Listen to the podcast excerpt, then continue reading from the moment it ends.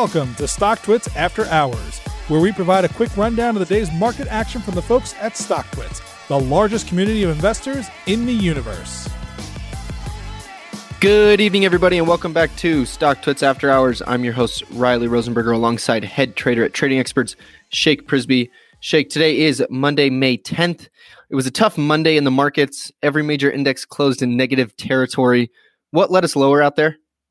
So inflation continues to be the number one concern for the market as expectations hit 10 year highs with the Treasury inflation protected securities or TIPS jumping to 2.73 on Monday. That jump came at the same time the Fed talked down inflation expectations saying near term inflation will be transitory and there are challenges in reaching their average target of 2% on an ongoing basis. So, a tug of war going on between the Fed and expectations here. But with inflation on the rise, tech was very weak all day and really dragged the rest of the market down with it. We saw a pretty extreme turnaround in the final hour, as you mentioned.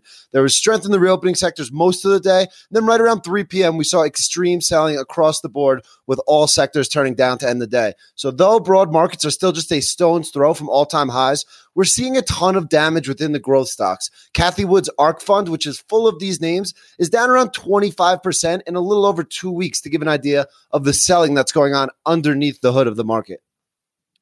Crypto had a crazy weekend and an eventful day today. What's cracking with the crypto markets? So we saw Ethereum continue to make highs over the weekend into 4200 territory today before a swift move lower to 37k that actually coincided perfectly with the equity market's 3 p.m. sell off.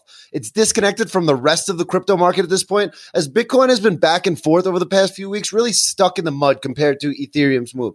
And it looks like the Doge father, Elon, going on SNL over the weekend, ended up being a sell the news event for Doge with the meme coin touching as high as 74 cents Saturday night before falling about 40% in the two days since. So seems like a real risk reduction across all asset classes to start the week. A cyber attack by a group of hackers known as DarkSide forced the largest U.S. fuel pipeline to shut down over the weekend. The Colonial Pipeline operates about 5,500 miles across the east coast of the United States. What are some repercussions if this pipeline remains shut down? So, DarkSide is this group of Eastern European hackers who are looking to extort whomever their chosen target is strictly for money. They're not connected to any government, they have no political affi- affiliations, they're all out for personal gain. You can go on their website to see some of their past crimes, which includes a Hall of Shame type gallery of leaked data from the victims who've refused to pay whatever price they were looking for. They generally have demanded large payments of crypto in the past.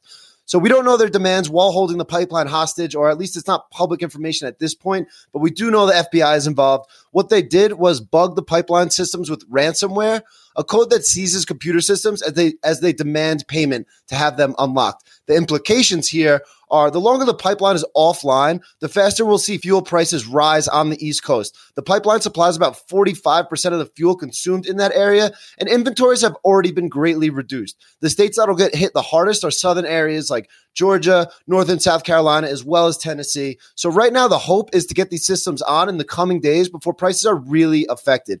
The American Automobile Association said the national gas price average has risen 6 cents to 296 a gallon and we can hit our highest levels in the past seven years as prices are expected to rise about seven cents a gallon in the areas that are affected the most in the coming days. So we'll keep an eye on any updates here regarding the pipeline getting back on before we see some serious supply constraints on the East Coast. The trade desk announced earnings early this morning and the stock collapsed 26%. Where did the company miss that caused the stock to tumble and lose more than a quarter of its market cap in one day? Man, the numbers weren't even terrible for the trade desk. They actually beat analyst estimates with revenue growing 37% in the last year while posting $1.41 per share, which beat estimates by 60 cents. So this is generally seen as a great beat, but the numbers were really solid. They just didn't blow investors away, which is why they got sold so hard. Looking at their top competitors in the digital ad space, Roku and Google, they had major, major beats in the space. So the trade desk's real expectations were actually through the roof. They also warned about continued uncertainty in Q2, along with announcing a 10 for 1 stock split. We've seen it pretty much across the board this earnings season. It's been a very unforgiving season thus far. If a company didn't crush expectations, generally the stocks have gotten pretty punished. Roblox reported earnings for the first time as a public company. How did its quarter come out?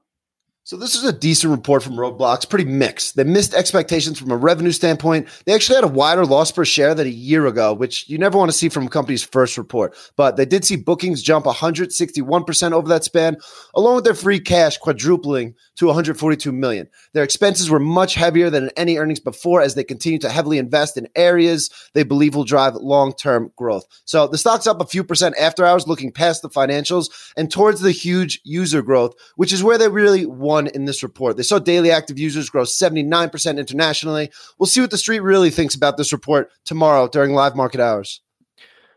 Alrighty, Shake. Well, that's all we got for today, but we have a special offer exclusively for after hours listeners.